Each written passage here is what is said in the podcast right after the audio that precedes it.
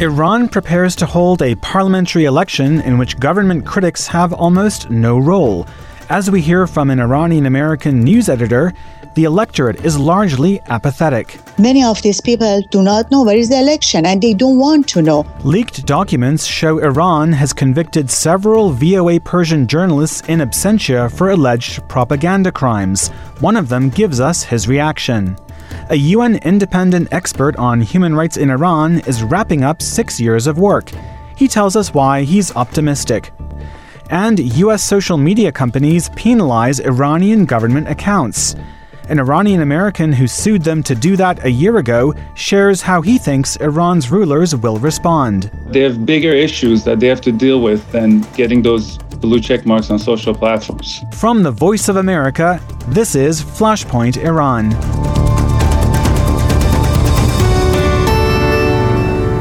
Good morning. I'm Michael Lippin in Washington. Iran is two days away from a parliamentary election that could see turnout drop to a record low after a broad spectrum of opposition groups and parties urged Iranians to boycott what they see as a sham vote. On March first, thousands of candidates will vie for the two hundred eighty-five directly elected seats in the parliament, or Majlis, but a governmental vetting body blocked virtually all critics of Iran's ultra-conservative Islamist rulers from running. A retired teacher in Tehran's Grand Bazaar told the French news agency on Saturday that the election will draw weak interest from the public because Iran's inflation-plagued economy is extremely troubling, as he put it. A homemaker named Masume said candidates for previous elections made promises, but nothing changed. Camelia Entekhabifard is the chief editor of The Independent Persian news site. I asked her by phone how strong is the election boycott sentiment inside Iran compared to the Iranian diaspora. Iranians inside Iran have a different perspective than the Iranian outside. And of course, both the opposition's group, the people who are confronting the regime inside Iran, and the one outside Iran fighting for the freedom, they can merge to come to one core of not attending the election or not casting their vote at this election. I try to tell you the people of Iran have passed the boycott phase for years and have become completely indifferent. What I am hearing as a chief editor of a Persian newspaper, being in touch with so many Iranians, receiving messages and monitoring the events inside Iran, many of these people do not know where is the election, and they don't want to know. They're just busy with their own life, and they were thinking this is a show, and they don't need to participate at the regime's show whatsoever. Well, you correctly said that boycott sentiment has been around for a long time in Iran, but do you have any sense that this year, the boycott sentiment could be stronger and we could see an even lower turnout for the parliamentary election than four years ago?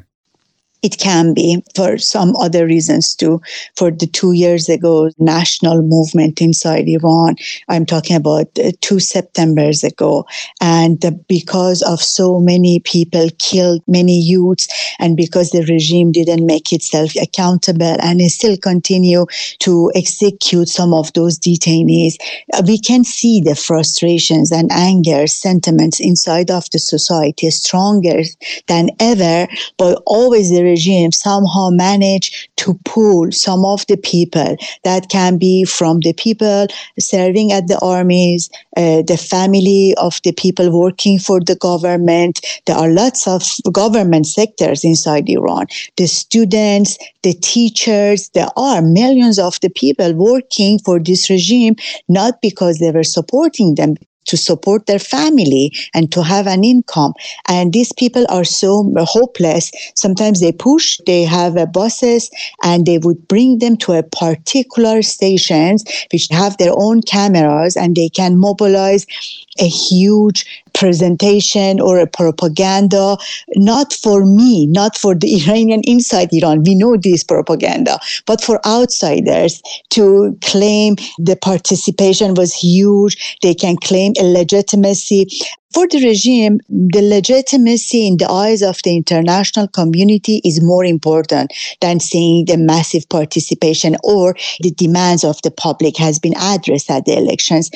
I wouldn't be surprised on Friday seeing the national T V shows and other big events happen and the people show in a large number at the streets. They are orchestrating these things, and for forty-five years they become such an expert to having this um, kind of events prepared and presented well to the world. So one question that I have also is, with this election, if the turnout is in fact relatively low or even lower than before, what does that mean for the future of the Islamic Republic? The number, they can always play with the numbers, they can manipulate it. They never ever told us an exact number. The participants, usually they pretend the participation was very big, or sometimes maybe they just prefer less number of the people participate at the election to let their own candidates, who own supporters for sure would cast their votes to win the election. The great example of that was the previous presidential election. Everyone, and also the regime's people, they knew the number of the participant was much less than previous elections, but it was at their favors because they wanted Ebrahim Raisi become the president. But this particular election on Friday, there is two elections. It's not only one. It's not only the parliamentary election. It's also the assembly of the experts election. The group's eighty-eight assembly members to be elected, and the job of these people is to choose the supreme leader, or if something happened to the supreme leader, they can nominate the next supreme leader in Iran. I believe regardless of the number of the participants at these two elections, this election is very important because the supreme leader is aged, and uh, we don't know how long he's going to live or what would happen. But the Assembly of Experts would be elected for four years. And I can see that that would be a transformation in power of the supreme leadership in Iran if this regime continued during these four years. And that means these four years is extremely important. I believe the supreme leader wouldn't wait until the natural death comes to him to choose the next person. He likes, maybe, this is my opinion, he just uh, resigned due to age or claiming a sickness, having the people who elected this Friday, mainly the people who he likes to be member of this assembly. If this is the scenario, it would give him chances to choose the next supreme leader when he is alive and is still in power. That's why this election is very important. Camelia Entekhabifard, author and chief editor of The Independent Persian, joining us on the line from the U A E. Good to have you on Flashpoint Iran. Thank you very much, dear Michael. Good to be with you and your dear listeners. Voice of America has denounced Iranian authorities for convicting a number of its Persian journalists in absentia for the alleged crime of spreading anti-government propaganda. The convictions came to light last week when hacking group Adalat Ali published Iranian judiciary documents showing that a Tehran revolutionary court convicted Persian journalists from V O A and from other Western news outlets in a secret trial in twenty twenty-two. In a statement on Tuesday, acting V O A director John Lippman said, "These actions by Iran are typical of a regime that does not value human rights or the rule of law. They are thinly veiled attempts to stop the free flow of information into Iran.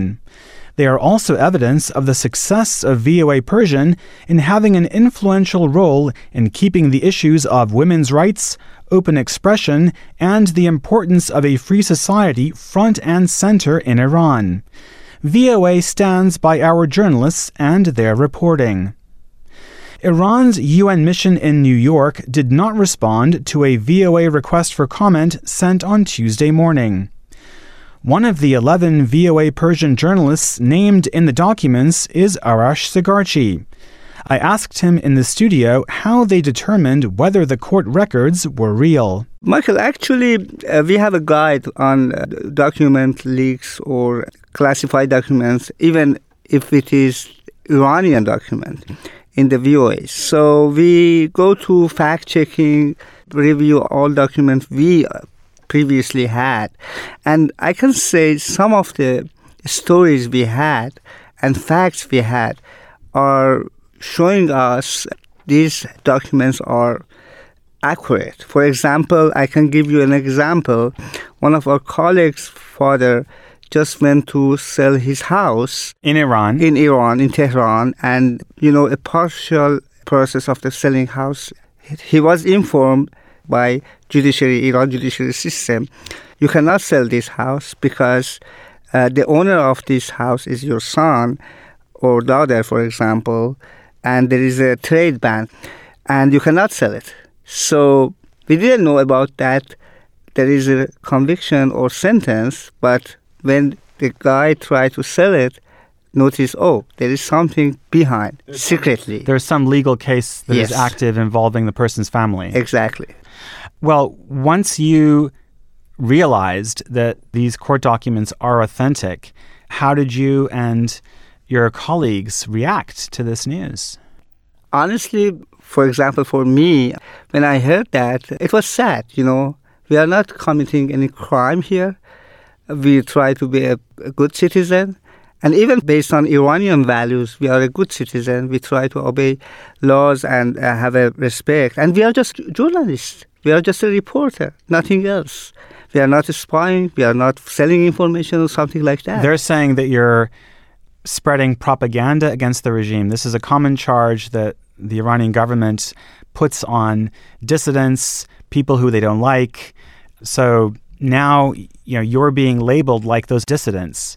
But you're saying in your case, it's different. It is. And I just want to give you an example. How is different? We are talking about two different countries. Here in the U S, everybody can report. There is no restriction for you. Even Iranian I R I B reporter. I R I B is a state T V. Yes, a state T V. A person who was same age with me, he was working for I R I B, Iranian state media, in New York for five years. And now he returned to Iran without any persecution, any legal issue in the U S. But can we as a V O A go to Iran and do our job? Definitely no, because they try to put a label on us. And even our job as a journalist, based on Iranian, Islamic Republic of Iran's law, is not crime. Now, there are journalists operating in Iran, but they have to be sort of working for approved organizations. The organization should be approved, but reporter, as a reporter, everybody can report. Based on Iranian law, Iranian constitution, everyone can report, everyone can trade information. Well, that's their version of the freedom of speech. Exactly. But it, it has a lot of restrictions. Yes. Well, you mentioned, like, if you were to go to Iran, what would happen? So with this case, is it giving you more reasons to not go back? Because now there's a conviction and even a possible prison sentence coming. Uh, I can say almost forty-four journalists were convicted in this new document release. I can say almost none of them go Iran, and they don't have any plan very soon to go to Iran. So none of you were going to go anyway? No, because even, I'm not talking about journalists, I'm talking about somebody close to journalists. If they go to Iran, they would be arrested. For example, the Iranian government says about Nazanin Zaghari, just she had some workshop for Reuters or somebody else. She was the British Iranian arrested and jailed in Iran for several years. Exactly. Even she just was close to journalists. She was arrested for several years. She worked for Thomson Reuters. Exactly. So none of our uh, Iranian colleagues have a plan to go Iran. And then uh, I just want to give you, my situation is a little different. I was in Iran. I worked as a journalist, a chief editor for a newspaper. I was in jail because of my journalism activities. Almost three years I was in jail, and I escaped the country, came out. So if I go back, again, I have to face... You'd have to finish that first prison sentence from the first case. Oh, yeah. My gosh. So how does all of this affect the work that you do? Actually, I can say nothing. no effect, because it's not first time me, my family, my colleagues are followed by Iranian uh, government putting some label on us. Because uh, honestly, we are doing our job as a journalist, trying to be fair, balanced. Even with this incident, it doesn't have a, any effect on us because we are doing our job. Well, uh, Arash, I'm so glad to hear that you and your colleagues are continuing to do the great work uh, that you have been doing in light of this development. Arash Sigarchi, V O A Persian Managing Editor, great to be with you here in the studio for Flashpoint Iran. Thank you for having me. You're listening to V O A's Flashpoint Iran. I'm Michael Lippin. U N Special Rapporteur on the Situation of Human Rights in Iran, Javaid Rehman, says he plans to publish a report on the Islamic Republic's history of engaging in enforced disappearances and mass killings of dissidents before he completes his six-year term in a few months. Rehman previewed the report in a T V interview with V O A Persian reporter Mahtab Vahidi Rad, recorded on February twentieth.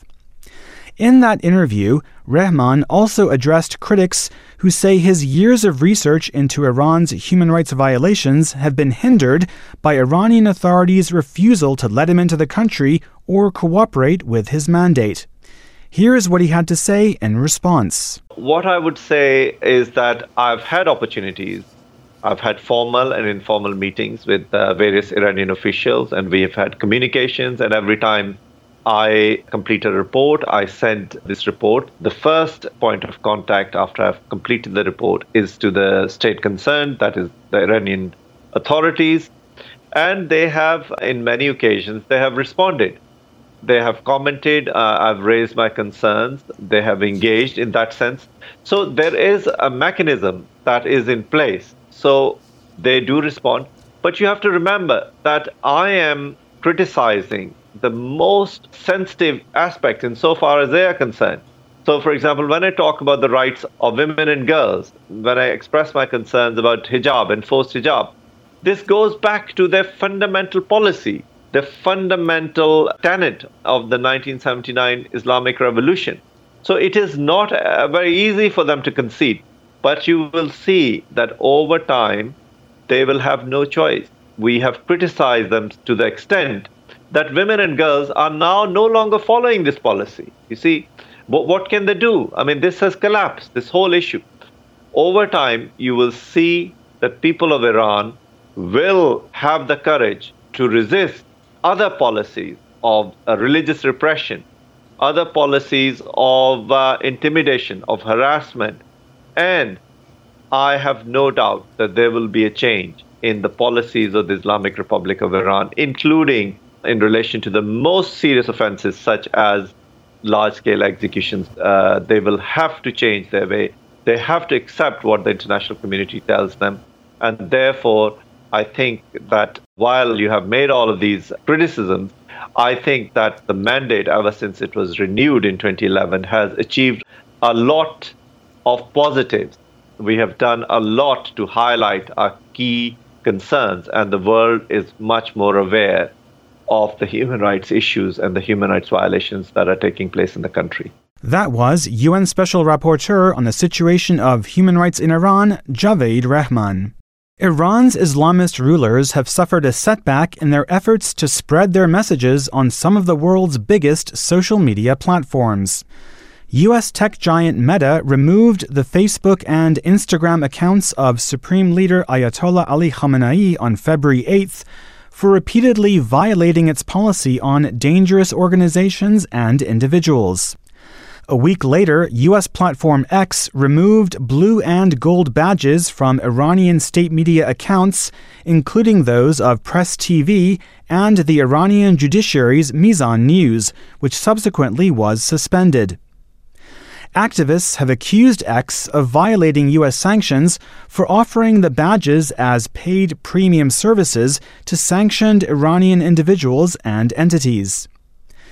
Iranian-American activist and attorney Rumi Parsa sued Meta and X, then known as Twitter, in December twenty twenty-two in U S federal court to try to force them to take actions such as those taken this month.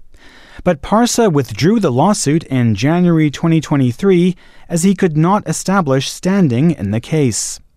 I spoke to Parsa on the phone and asked him why he thinks the U S tech giants acted now. It's a very good question.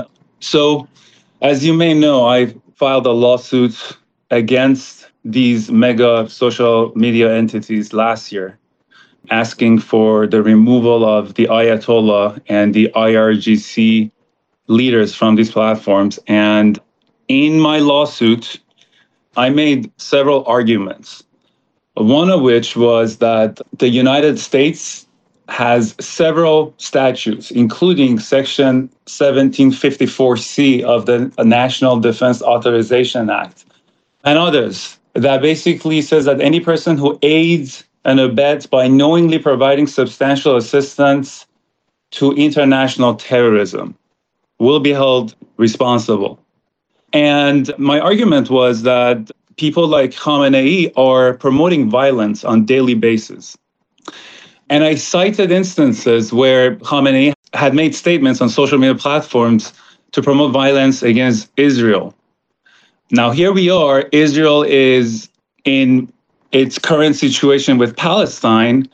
And I believe that my lawsuit served as notice to these platforms way before something like this happened, that, hey, the way you are managing your own community policies is flawed.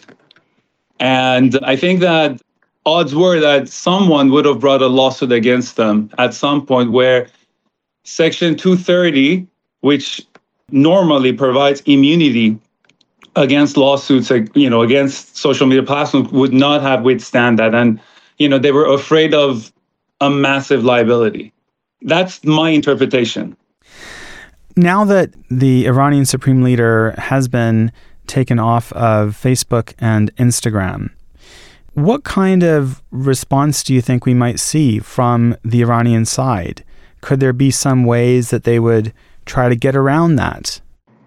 I mean, I don't think they can get the blue check marks or, you know, those official validations anymore. So there is no way to get around it, but they have bigger issues that they have to deal with than getting those blue check marks on social platforms. They're busy with, you know, the situation inside of Iran. You know, it's very unstable. It's basically peace before storm, if you will. And obviously the international position is, they're very desperate and, you know, cornered. You know, their best ally is Russia, which is dragged in the middle of the war itself. And I don't think they really can do much about the whole situation affecting the social media. There's just so much other things going on that are more important right now. Well, how do you feel about these latest uh, actions by the social media giants? Are you satisfied, or, you know, do you want to see them go further? To be one hundred percent honest with you, Michael, I'm a huge proponent of freedom of speech. I believe everybody should have a voice in this world. However, um, it's very complicated because, like I said, the problem with social media platforms, the biggest problem is, imagine they're creating their own community rules, right? And they exercise editorial control and judgment over publication of users' posts.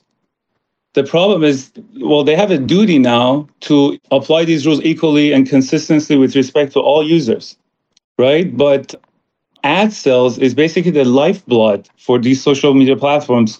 I did a research. Over eighty-five percent of their total revenue comes from ad sales. Now imagine like the controversial and emotionally charged content that is being posted on these platforms is a source of income.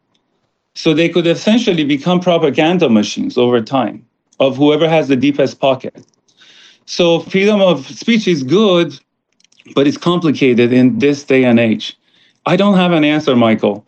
I really don't know what the right answer is, but it's absolutely something that the experts should sit down and truly dissect and try to figure out how to move forward, because right now it doesn't look good. It, it's really scary. Well, on that note, uh, Rumi Parsa, entrepreneur and attorney, speaking from Irvine, California. Nice of you to join us on Flashpoint Iran. Thank you. Thank you for having me. That's a wrap of the show. I'm Michael Lippin. Glad you could join me. We'll have another Flashpoint Iran for you next week.